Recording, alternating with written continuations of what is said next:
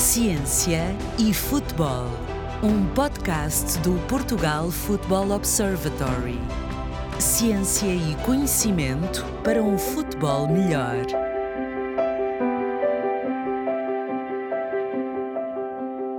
Estamos juntos para mais um episódio do podcast Ciência e Futebol. Sejam todos bem-vindos.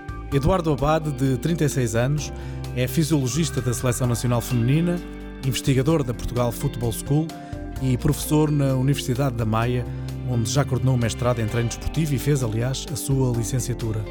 Mais tarde doutorou-se em Ciências do Desporto na Universidade de Trás-os-Montes e Alto Douro, momento a partir do qual começou a exercer funções de investigador do CIDESD, Centro de Investigação em Desporto, Saúde e Desenvolvimento Humano. O treino da força, nomeadamente no âmbito dos jogos desportivos coletivos e do futebol em particular, é um dos temas que mais o ocupam na sua atividade de investigação. Olá, boa tarde, Eduardo. Muito bem-vindo, antes de mais, a este podcast. Boa tarde, muito obrigado, Alexandre, pelo convite e, sobretudo, pela oportunidade de podermos falar de ciência, futebol e do treino de força em particular, que é, que é um tema que me diz muito.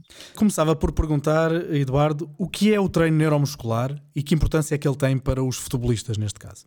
Bom, o, o conceito de treino neuromuscular uh, representa um, um guarda-chuva muito grande. Nós podemos considerar neste espaço alguns programas de treino de força de cariz um pouco mais, mais global ou mais, ou mais geral, com, com exercício e metodologias de treino focadas sobretudo na aprendizagem na consolidação de habilidades motoras básicas, mas também há espaço para o trabalho de aspectos mais específicos da própria modalidade. E, obviamente, aqui cabem muitas coisas, desde o treino de força com, com carga externa mais significativa, o treino de pliometria com multissalto, o treino de velocidade, agilidade, enfim, ter mais representatividade e mais especificidade daquilo que é, que é o jogo.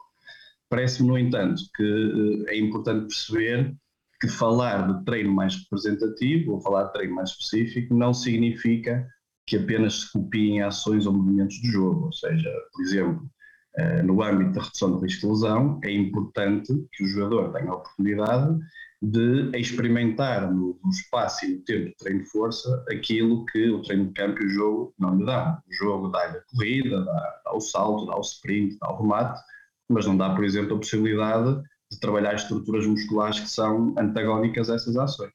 E, portanto, na minha opinião, esse equilíbrio é fundamental e é, sobretudo, fundamental para garantir que, do ponto de vista neuromuscular, o atleta está em condições de repetir sucessivamente essas, essas ações, com, quer de forma eficiente, quer com baixo risco de lesão, e, portanto, é, é facilmente compreensível aqui que o, que o espectro do treino neuromuscular é, é de facto muito, muito alargado. Relativamente à segunda parte da pergunta, porque é que é importante para o futebol e, em particular, porque é que o treino de força é importante para o futebol? A literatura é, é muito clara relativamente a isso. O treino de força tem uma importância fundamental, quer aquilo que é a otimização do, do rendimento, quer na redução do, de lesões. Relativamente à, à melhoria do, do, rendimento, creio que é relativamente simples compreender que melhorar a nossa função neuromuscular passa por adaptações do, do senso comum, como por exemplo o aumento de massa muscular ou o aumento de, de, de força, um, e isso irá ter uma consequência óbvia e positiva nas ações mais importantes do jogo. Estamos a falar aqui do, do correr, do, do, saltar, do rematar, do, do desacelerar e do cair. Muitas vezes os programas de treino são focados em, e bem, no, no, objetivo de dar ao atleta a possibilidade de ele correr mais depressa ou de saltar mais alto, mas também não nos podemos esquecer que se ele corre mais depressa, vai ter que desacelerar ou mudar de direção. Se ele vai saltar mais alto, vai ter que cair. E do ponto de vista da capacidade neuromuscular, nós temos que dar uh, a possibilidade de ele conseguir responder a estas exigências. Por isso, o jogador tem que ter a capacidade para produzir mais força, tem que ter a capacidade de o fazer nas diferentes formas de manifestação que a força tem, e que são, e que são muitas, e, e por isso os profissionais que estão no terreno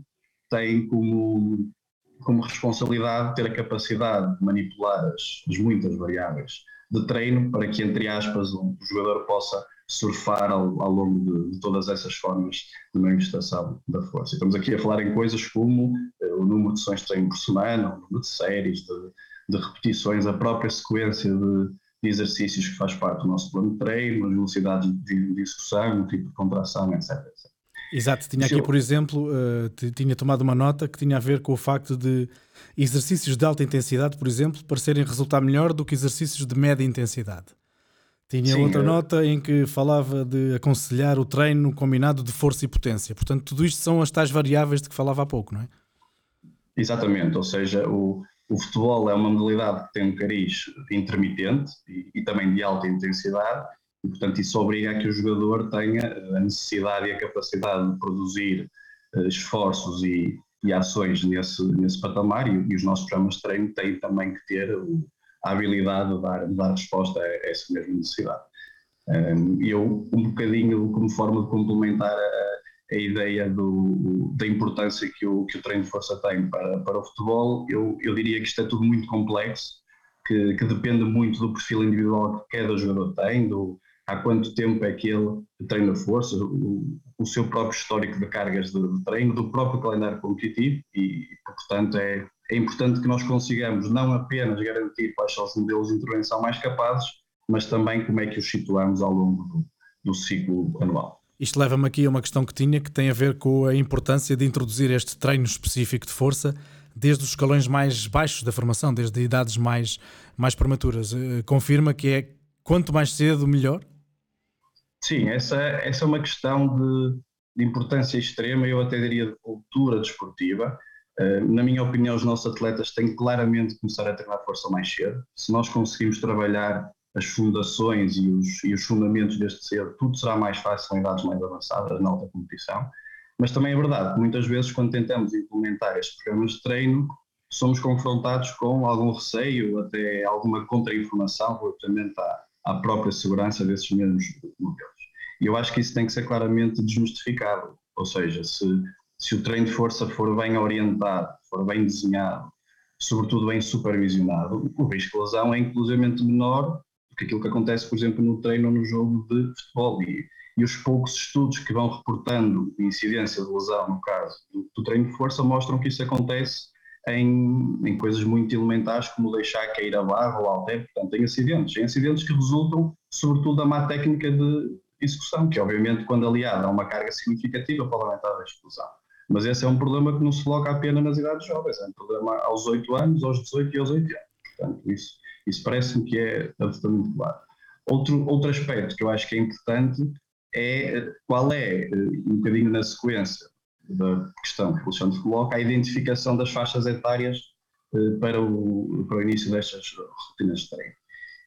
É sabido que nós podemos estar a trabalhar com dois jovens que têm a mesma idade cronológica, mas que podem ter, do ponto de vista maturacional e até da motivação para a prática, razões diferentes para o treino, e portanto isto não é ou não existe uma idade indicada para, para todos os, os sujeitos. Ainda assim, a literatura vai, vai mostrando que alguns modelos, chamam-se modelos de preparação desportiva a longo prazo, que sugerem que, por exemplo, ali entre os 6 e os 8 anos nós consigamos eh, aprender e consolidar as habilidades motoras mais básicas, como é que eu agacho, como é que eu salto, como é que eu empurro, como é que puxo, e que a partir daí, a partir dos 8, 9, 10 anos, que seja possível adicionar movimentos mais rápidos, movimentos mais balísticos, ter bolas medicinais, ter elásticos, algum trabalho com, com multissalos, sobretudo baixo impacto nesta, nesta fase, e depois a partir dos 10, 11, 12, então aquilo a que, a que tipicamente se chamam as, as técnicas do weightlifting, é? aqueles exercícios que toda a gente conhece, como é que eu faço o, supino, o agachamento, a armário puxado. Portanto, eu, eu acho que atualmente que o paradigma passa muito pela lógica de se o atleta está envolvido numa modalidade como o futebol, então é importante que ele treine força, e isso é verdade, mas eu se calhar iria um bocadinho mais longe e invertiria aqui esta, esta sequência na reflexão e diria que se ele quer uh, estar envolvido no futebol de forma sistemática, então é importante que comece a treinar força desde cedo. Falava-me há pouco de até visões algo enviesadas daquilo que é o trabalho de força. Acha que pode haver, por exemplo, pais que olhem para um filho eh, de 8 anos e achem estão a fazer coisas ao miúdo que não deviam estar a fazer nesta altura da fase de crescimento dele? Estão a violentá-lo assim de alguma forma? Sim, isso, isso pode acontecer. Eh, tenho experiências no passado em que vivenciei esse tipo de, de relatos, mas eu creio que as pessoas também estão cada vez mais informadas as próprias instituições de ensino superior já começam a incluir nas suas estruturas curriculares e nos planos de, de estudo um, muitos conteúdos programáticos que são importantes neste âmbito e, portanto, os nossos profissionais começam a sair de forma mais qualificada, os clubes começam a absorver cada vez mais estes, estes profissionais e isso acho que ajuda ao, ao esclarecimento da, da, da opinião pública e, em particular, dos pais relativamente a essa questão. Eh, já aflorou aqui esta questão, eh, fala aí agora de uma forma mais concreta. Numa revisão da literatura científica de 2015, os autores dessa revisão sugerem que na pré-época se realizem, e estamos a falar de futebol, se realizem dois treinos semanais de força e durante a época apenas um. Eh, qual é a diferença fundamental entre estes dois períodos, para além daquilo que nos parece evidente aos leigos? Sim, o, normalmente os períodos de, de, de, transição começam naquilo que é chamado off-season e muitas vezes caminham para a pré-época são de facto muito importantes para que nós tenhamos a oportunidade de investir nesta, nesta melhoria da capacidade neuro, neuromuscular. Estamos a falar aqui em aumentar a massa muscular, eh, melhorar valores de, de, força máxima, dar a capacidade ao atleta de produzir mais força em menos tempo, mais força com mais velocidade, enfim, de ir, de ir ao encontro dos pontos menos fortes que ele possa ter. E eu acho que a palavra-chave neste período é o tempo. Portanto, nós temos tempo para induzir adaptações que podem ser significativas, nós temos tempo para gerir os momentos de carga e de recuperação, uma vez que não há aquela preocupação de, da recuperação do jogo que aconteceu e da preparação do jogo que vem. E, portanto, como o Alexandre referiu, e muito bem, aquilo que a literatura tem sugerido é um espaço mais ou menos de duas a três sessões de treino de força por semana neste momento, portanto, no momento dos, dos períodos de, de, transição, com uma metodologia de treino que irá depender sempre dos, das questões que, que acabei de referir, e depois, durante o período competitivo, isto estará muito dependente daquilo que é o calendário. Portanto, se eu, se eu tiver, por exemplo, um jogo por semana, poderá haver margem para uma, hipoteticamente até duas sessões de treino uh, na sala de musculação ou no, no, no ginásio, ao encontro daquilo que, que, se chama o strength power, ou seja, da, da combinação de treino de força explosiva com, com força rápida, e há, e há muitos modelos que que facilmente são aplicáveis durante o período competitivo para dar resposta a esta, a esta necessidade, modelos mais complexos, mais compostos, por contraste, enfim, há muita coisa. E, e, quando o próprio calendário é mais congestionado, por exemplo, com dois jogos por semana, em princípio poderemos ter uma ação de treino para atletas com menos tempo de jogo, uh, que até poderá ser realizada no campo, com exercícios mais elementares, ou, ou até mesmo abdicar nesse, nesse período de tempo das sessões de treino de força para os atletas mais utilizados, porque obviamente não nos podemos esquecer que o jogo tem um impacto significativo e que, e que a nossa prioridade passa por recuperar. Mas eh, nessa altura, os menos utilizados continuarão a ser alvo então de treino de força. Tem que haver essa, essa distinção, claramente, até porque eles podem ser chamados a, a jogar e terão que ter os níveis desejáveis, não é?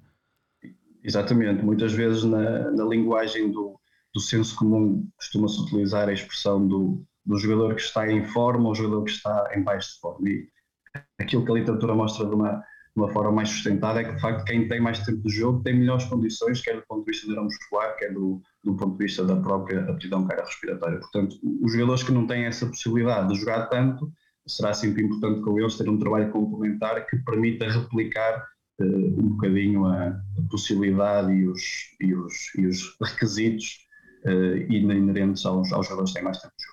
Esta revisão de literatura científica que, que citamos volta a falar de algo que já referimos há pouco, que é a alta intensidade. Portanto, neste estudo, nesta revisão, é referido que a combinação de treinos de alta intensidade, de força e resistência, melhora a capacidade global dos futebolistas. Eu eh, creio que será também a sua convicção, Eduardo. Sim, essa, essa combinação que o, que o Alexandre refere, que tipicamente é rotulada de treino concorrente, faz parte da natureza do jogo. Portanto, e como eu referi há pouco, nós estamos a falar de uma modalidade que tem um perfil que é intermitente e que é de alta intensidade e, portanto, isso exige aos jogadores que eles uh, sejam capazes de desenvolver ambas as capacidades. E de uma forma muito simplista, vamos chamar apenas força e, e resistência. Na verdade, parece haver aqui uma associação muito interessante entre, entre ambas, ou, ou seja, há alguma literatura que mostra que Jogadores com perfis neuromusculares mais otimizados são também capazes de repetir esforços de alta intensidade, como corridas repetidas ou sprints repetidos. E por outro lado, até na sequência do que dizíamos há pouco, atletas com mais tempo de jogo, e o tempo de jogo é um, é um instrumento muito útil, uh, não deixa de ser um instrumento de treino, uh, também tendem a apresentar valores de força mais, mais elevados. E há inclusive alguns estudos que mostram que quando as cargas de treino e de jogo aumentam de forma muito significativa e muito rapidamente, os jogadores que estão melhor preparados para lidar com isto são aqueles que têm melhores condições do ponto de vista da força e do ponto de vista da resistência. Por isso, aquilo que é necessário é ter em consideração que quando nós optamos de forma voluntária por induzir momentos de treino de alta intensidade, que incluam força e ou resistência, aquilo que é importante é respeitar o, norm, o normal processo de, de, recuperação dos nossos jogadores e monitorizar a sua, a sua resposta de forma individualizada. Portanto, muitas vezes o problema não está na carga ou na combinação das cargas, mas sobretudo nas, nas janelas de recuperação e nós devemos estar atentos a esse equilíbrio. Já vamos falar melhor sobre calendários. Uh, um estudo publicado já este ano, uh, em que participam 52 preparadores físicos de 18 países, portanto, uma amostra uh, muito abrangente, digamos assim. E eles falam das suas necessidades, dificuldades, aspirações. quais são os aspectos do treino considerados mais importantes pelos profissionais que andam no terreno?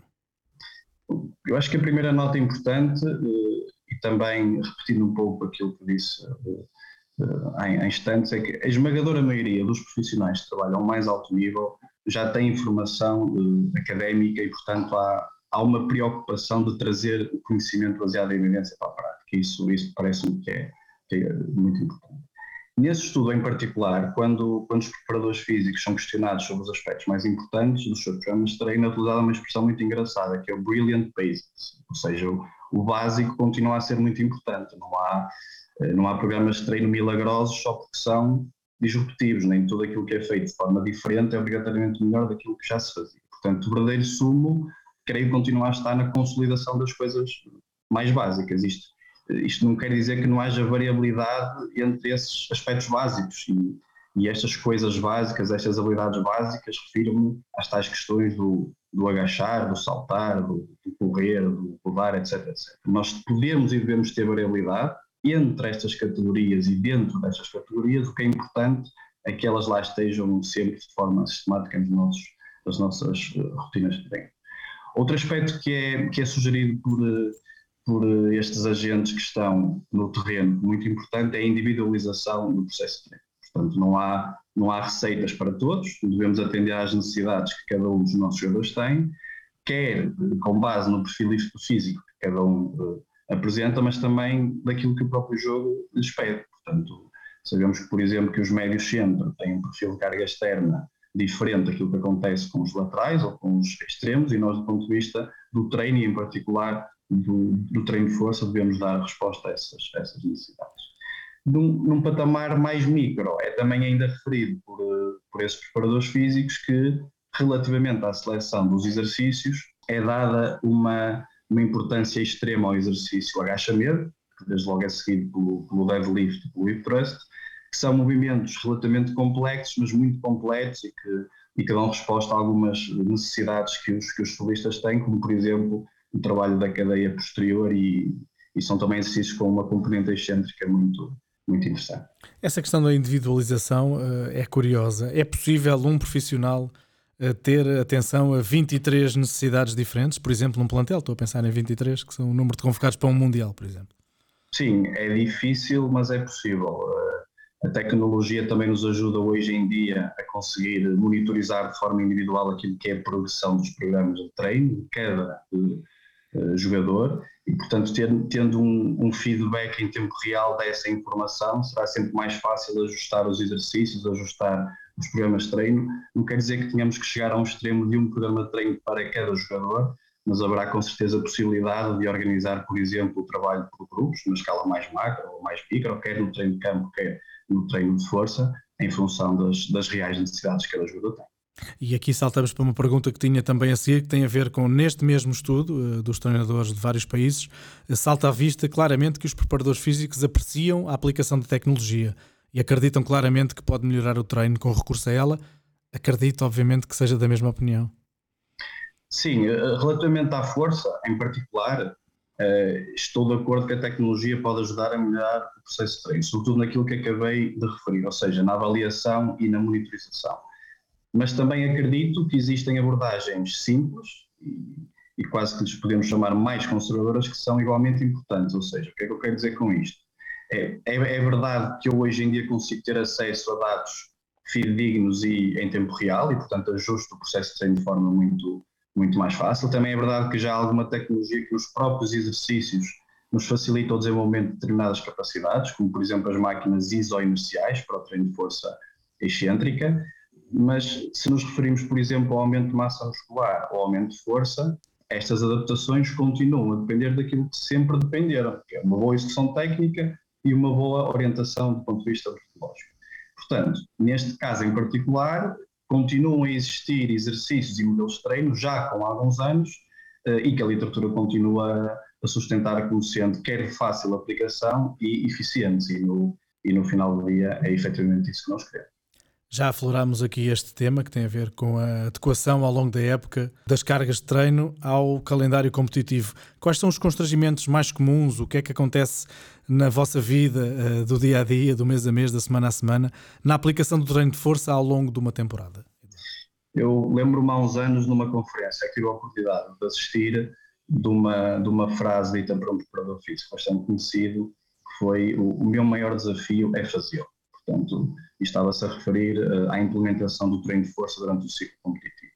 E por isso, aqui, o, o principal uh, constrangimento, e que é indicado por muitos profissionais que estão no terreno, é claramente o tempo. E isto acontece sobretudo durante o período uh, mais de competição. Há muitos jogos, há, há, muitas viagens, há pouco tempo para recuperar, há, aquilo que referimos há pouco da dificuldade de alinhar os programas de treino de jogadores que têm mais tempo e menos jogo mas o ser difícil não quer dizer que seja impossível. E, e aqui aquilo que é importante é que haja uma bagagem suficientemente uh, elevada que venha do off-season. Isso vai nos permitir ter então um trabalho, entre aspas, de manutenção durante o período competitivo. Costumo usar muitas vezes a analogia do, do telemóvel que tem uma bateria mais otimizada, não tem que ser carregado tantas vezes, não é? portanto a ideia é um, um bocadinho essa. Eh, com exercícios sobretudo focados em zonas mais problemáticas para os futebolistas, como referimos há pouco para a cadeia posterior, sobretudo em regime excêntrico, e que facilmente com um volume reduzido eh, se encaixam na nossa, na nossa semana de treino. Portanto, também já há alguma uh, evidência a, sustentar isso e, portanto, na minha opinião, é, é um caminho que pode e que, e que, que deve ser seguido. Isto leva-nos quase à analogia da cigarra e da formiga, amealhar no verão para utilizar no inverno, é um pouco isto? Exatamente, e, e, nós somos hoje em dia confrontados no futebol com calendários muito competitivos, com, com jogadores que estão sistematicamente envolvidos em dois jogos por semana, nem sempre com jogadores individualmente, com clubes, com equipas. A equipa tem dois jogos por semana, nem sempre todos os jogadores dessa equipa fazem dois jogos por semana, aliás, do ponto de vista logístico isso é impossível. Portanto, essa essa gestão é relativamente fácil de fácil, quer dizer, dentro do, da, do, do, conhecimento que devemos ter para a manipulação das variáveis de treino, é, é plausível que seja conseguido. Mas podemos olhar para exemplos até um bocadinho mais, mais caricados, como o caso, por exemplo, da NBA, onde, os, onde as equipas fazem dois, três e quatro jogos por semana com, com, com viagens e onde claramente os períodos de transição, de off-season, esse trabalho de verão que o, que o Alexandre referia, é um trabalho mais longo no tempo e que lhes permite construir uma, uma base suficientemente sólida para que depois, durante o período competitivo, uh, tenham a capacidade para manter essa, essa mesma capacidade física. Falemos agora de um estudo em que o próprio Eduardo é primeiro autor.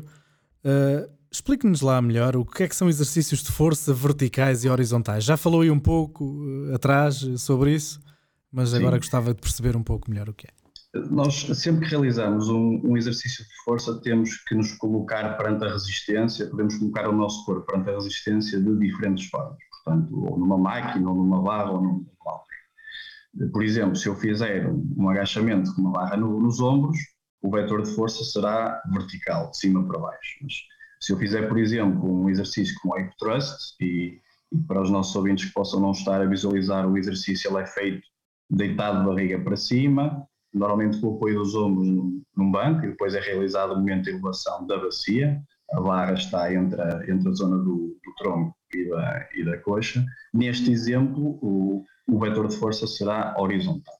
E, portanto, aquilo que alguns estudos fizeram foi pegar nestes pressupostos e criaram o conceito da teoria dos vetores, que resumidamente se baseia nos efeitos de transferência que estes exercícios têm para a prática. Por exemplo, o agachamento, sendo um exercício de vetor vertical, irá ter um efeito de transferência, sobretudo para ações verticais, como é o caso do salto.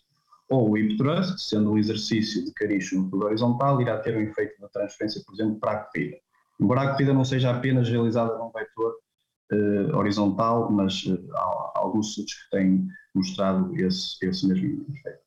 Os estudos mais recentes como, como o nosso, aquilo que mostram é que isto tem alguma razão de ser, mas que o efeito não é assim tão linear de exercícios verticais apenas para ações verticais ou de exercícios horizontais apenas para ações horizontais. E por isso isto tem que ser bem compreendido no âmbito do futebol e perceber como é que podemos usar estas abordagens a favor dos nossos atletas. Mas há ideias concretas já deste, dos impactos que cada um destes exercícios pode ter nos futebolistas ou ainda é um assunto Sim. a estudar? Não, já há algumas ideias. Esse, esse estudo que, que o Alexandre referiu do qual faço parte, uh, o, que, o, que, procurou foi levar um bocadinho este conceito, a teoria dos vetores, para o mundo real. Portanto, nós, uh, durante um período, durante o calendário competitivo, fomos trabalhar com uma equipa sub-17, um treino de força por semana, um bocadinho na lógica do que falámos há pouco da manutenção. Portanto, foi durante 20 semanas um treino de força por semana. Organizámos dois grupos de intervenção, portanto, além do grupo de controle, que realizava apenas um treino de força dirigido a tronco e membros superiores. Tínhamos dois grupos de intervenção, um vertical, ao qual foi adicionado o agachamento ao tal programa de treino, e um outro que foi chamado de horizontal com a adição do hip thrust, e aquilo que verificámos foi, eh, foram algumas coisas muito interessantes. O primeiro resultado, o que me parece importante sublinhar, é que tanto o agachamento como o hip thrust foram capazes de melhorar quer a capacidade de salto, quer a capacidade de sprint.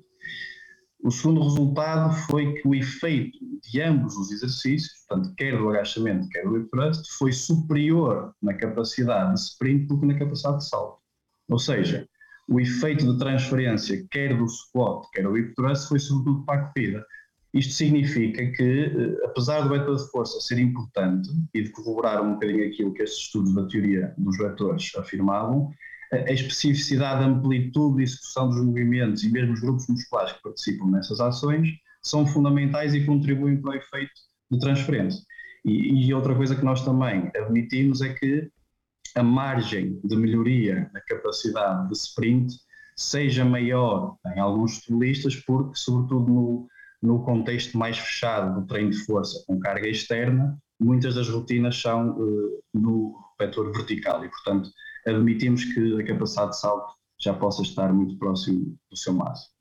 E finalmente, uma nota também que me parece ser muito importante é que conseguimos compreender que apenas com uma sessão de treino por semana, e novamente na ideia da manutenção que referimos uh, há pouco, foi possível induzir efeitos positivos e efeitos significativos. E, portanto, creio que isso é uma informação muito relevante para quem está no terreno, sobretudo durante o período competitivo, e que pode ajudar a dar resposta a alguns dos constrangimentos que já foram conversados durante, durante este podcast. E conhecendo o Eduardo, a realidade dos clubes, das seleções, etc., mas sobretudo dos clubes, que são os mais eh, sobrecarregados em termos de calendários, acha que ainda assim é possível introduzir, nem que seja o tal treino por semana, para, para melhorar estes aspectos?